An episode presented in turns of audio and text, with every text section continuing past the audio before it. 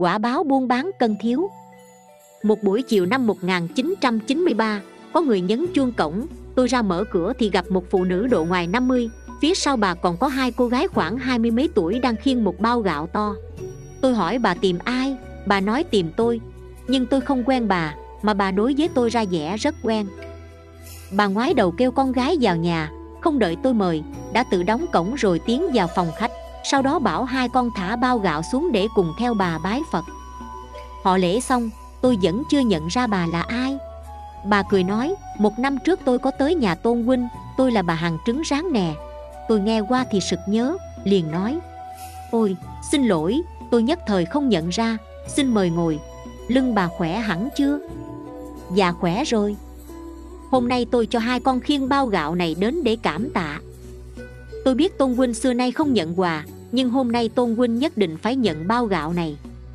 Vì nhờ tôn huynh và vị sư phụ kia mà tôi mới sống còn đến ngày hôm nay. Nghe bà nói, dòng tư tưởng tôi trôi về quá khứ. Năm ngoái, một cư sĩ quen đã dẫn bà tới nhà tôi. Chồng bà bị chứng thoát đĩa đệm cuộc sống, phải nằm trên giường 6 năm. Tuy bà ân cần chăm sóc, nhưng cuối cùng ông vẫn không thể đứng dậy và đã qua đời nửa năm trước. Ngờ đâu bà cũng mắc chứng bệnh giống vậy. Nghĩ đến chồng mình bị bệnh hành, tiêu tốn rất nhiều tiền mà không giữ được mạng, bà nghĩ thầm, chi bằng mình chết sớm tốt hơn, khỏi làm lụy đến hai con. Vì vậy mà bà không thèm đi khám bệnh, cũng chẳng uống thuốc chi. Con gái biết được ý mẹ dạng phần lo lắng, bèn đến chùa quan âm cầu phật gia hộ. May gặp một cư sĩ tốt bụng, trước đây ông là láng giềng của họ, sau khi biết chuyện rồi, ông rất cảm thông sẵn dịp nghe tin hòa thượng diệu pháp vừa đến nhà tôi, ông bèn dắt bà tới, cầu sư phụ chỉ cho con đường sống. Hòa thượng lắng nghe bà kể rõ bệnh tình rồi, liền hỏi nghề bà mưu sinh có liên hệ đến trứng gà? Bà có vẻ kinh ngạc, nói, con sống bằng nghề bán bánh trứng rán, một ngày tối đa tráng mười mấy cân trứng. Có phải vụ này liên hệ tới bệnh của con? Bà làm vậy không phải để kiếm tiền sao? Dạ con nương vào sức lao động chân chính để kiếm tiền mong ngài chỉ dùng nguyên nhân bị bệnh. Bà đừng trách tôi nói thẳng nhé. Một cân khoảng 11 đến 12 trứng gà, bà tính mỗi cân chỉ có 7 đến 8 trứng, còn bán trứng gà nhỏ cao bằng giá trứng gà lớn và kiếm lời trong chỗ cân thiếu này, phải thế chăng? Bà đáp dạ ai cũng làm vậy, để kiếm chút tiền mà. Trên thực tế, đâu phải là khách không biết, nhưng lúc mua chẳng ai để tâm so đo. Nói theo phật pháp thì bà làm vậy là tham là dối lừa. Bà bán hàng, cân thiếu gì mong có thêm chút tiền. Nhưng giọt nước lâu ngày xuyên thủng đá, tích ác nhỏ sẽ thành quả lớn. Đây là nguyên nhân căn bệnh của bà. Thế chồng tôi không liên can việc này, vì sao cũng bệnh giống vậy? Sư phụ nhẫn nại giải thích, bị giống một chứng bệnh không có nghĩa là đồng một nguyên nhân. Ví như bệnh cảm sốt đa số các chứng viêm thường bắt đầu từ bệnh sốt cả. Có thể bà sẽ hỏi, phải chăng ai bán bánh trứng rán cũng mắc bệnh này? Đây không nhất định. Mỗi người từ nhiều đời nhiều kiếp đến nay, nhân quả chồng chéo phức tạp, chẳng ai giống nhau.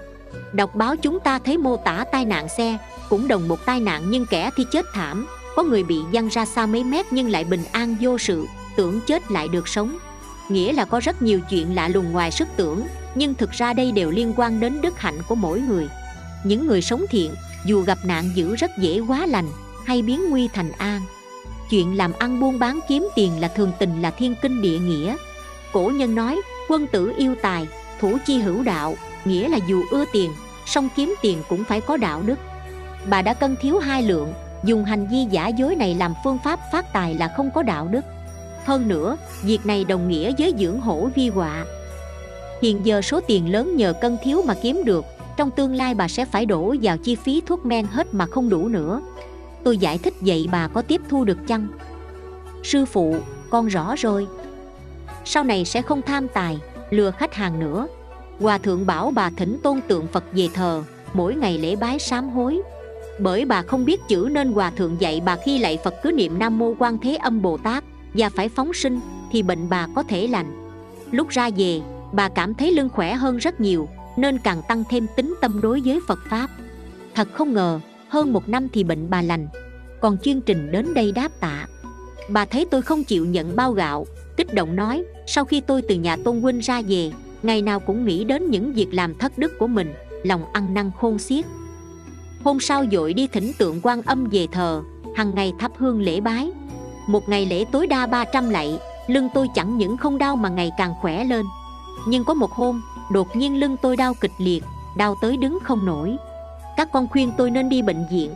Tôi nói, bệnh viện nếu chữa được thì ba tụi bay đã không chết. Sư phụ kia nói đúng, má tin ông ta. Thực ra, dù bệnh lành hay không tôi cũng tin. Ai bảo tôi phạm tội buôn bán gian xảo làm chi? Đau đớn hành tới tôi chẳng thể ngồi được nữa, nên đành nằm trên giường niệm danh bồ tát quan thế âm. Tôi niệm kiên trì như thế cả tháng. Một đêm nọ tôi nằm mộng, thấy bồ tát quan thế âm xuất hiện trước mặt mình. Tôi dội khấu đầu làm lễ bồ tát hỏi, con ngày ngày niệm danh ta là muốn cầu điều gì? Tôi thưa, con do tham tài mà lưng đau bị thoát đĩa đệm cuộc sống, xin ngài trị bệnh giúp cho. Con mà lành rồi thì ngày ngày luôn niệm phật, để phật. Bồ tát cúi xuống, đưa tay sờ vào lưng tôi, mỉm cười bảo, ngươi vốn không có bệnh, nếu bị bệnh thì sao có thể khấu đầu làm lễ trước ta được? Nói xong bồ tát biến mất. Tôi mừng rỡ niệm to danh ngài rồi ngồi bật dậy trên giường hai con gái bị tiếng của tôi đánh thức, vội chạy tới bên giường an ủi. Đột nhiên chúng kinh ngạc, vui mừng reo lên. Má má ngồi dậy được rồi nè. Lúc này tôi mới phát hiện mình đã tự ngồi dậy được. Hồi tưởng lại tình cảnh trong mộng thì đột nhiên lưng có cảm giác nóng ấm, hết sức dễ chịu thư thái. Lúc này mới biết là bệnh mình lành rồi, lòng quá cảm động, lệ tuôn không cầm được. Tôi kể cho hai con nghe chuyện giấc mộng, chúng chưa tin lắm. Tôi bảo hai con đỡ mình dậy chúng dìu tôi đi thử mấy bước. Lưng tôi một chút cũng không thấy đau, chỉ là hai giò còn hơi yếu. Tôi hiểu đây là tại mình nằm mãi trên giường hơn cả tháng. Thế là ba mẹ con chúng tôi mừng đến không ngủ được. Bệnh lành hẳn hoàn toàn. Lòng tôi tràn đầy niềm tri ân bồ tát quan thế âm, đồng thời cũng nhớ đến ông xã giờ đã thành nắm tro xương. Nếu như ông được gặp phật pháp, chẳng phải là đã cứu được rồi sao? Thế là tôi quyết định về quê, ra thăm mộ ông, khoe là tôi từ cõi chết mà được sống thăm mộ xong, bà con thân thích mời tôi ghé chơi mấy ngày, tôi bằng lòng. Trong thời gian ở quê, thấy người ta gặt còn sót bông lúa rất nhiều. Tôi hỏi người trong thôn, lúa còn sót dữ quá sao không ai mót hết vậy? Họ đáp, hiện nay nhà ai cũng sung túc khá giả, nên chẳng thèm phơi đầu dưới nắng mót lúa làm chi nữa. Tôi hỏi, vậy, tôi mót có được không? Họ đáp, có gì mà không được, vài ngày sau rơm rạ đều sẽ bị thiêu trụi hết thôi. Ngừng một lúc bà nói tiếp tôi thấy lúa còn sót quá nhiều mà bị đem đốt hết thì rất uổng. Bèn bỏ ra một tuần để mót lúa, mót được bốn ôm to đùng. Đem xay ra thành 98 kg gạo. Hôm nay tôi chở tới cho tôn huynh 50 kg đây chẳng phải là lễ vật gì đâu, mà muốn để tôn huynh biết lưng tôi thật sự lành rồi, nên mới có thể khom lâu như vậy để mót ra ngần ấy gạo đó. Xem như phật bồ tát đã ban cho tôi mạng sống lần thứ hai. Tôi thường nhờ con gái giúp tôi tụng kinh bồ tát quan thế âm phổ môn phẩm hồi hướng phúc cho chúng sinh. Kính tặng tôn huynh bao gạo này để cùng chia vui với chúng tôi. Tôi mỉm cười bảo, tôi không dám thu lễ của bà đâu, hãy đem đến chùa cúng dường người xuất gia đi, vì các vị ấy mới là đại diện phật tại nhân gian. Hơn nữa, hòa thượng diệu pháp cũng là người xuất gia đấy. Tự thân và không thể không âm thầm sinh tâm sám hối. Tính ra tuổi tôi lớn hơn cô, thời gian tạo nghiệp ắt nhiều hơn, tham tâm cũng bự to hơn và chuyện dấp sai lầm càng khủng hơn. Cô gái này tính cách lương thiện, chưa đánh mất nét thuần khiết, chất phát còn tôi thì cực kỳ nóng nảy, các lỗi ngu si, tham sân có đủ hết nếu chẳng sớm tu hành, tiền đồ bi thảm ắt có thể tưởng tượng được. Những câu chuyện nhân quả phát sinh bên cạnh tôi, không ngừng cảnh tỉnh sách tấn tôi rằng, phải ráng tu, thời giờ không đợi mình đâu. Câu chuyện đến đây là hết.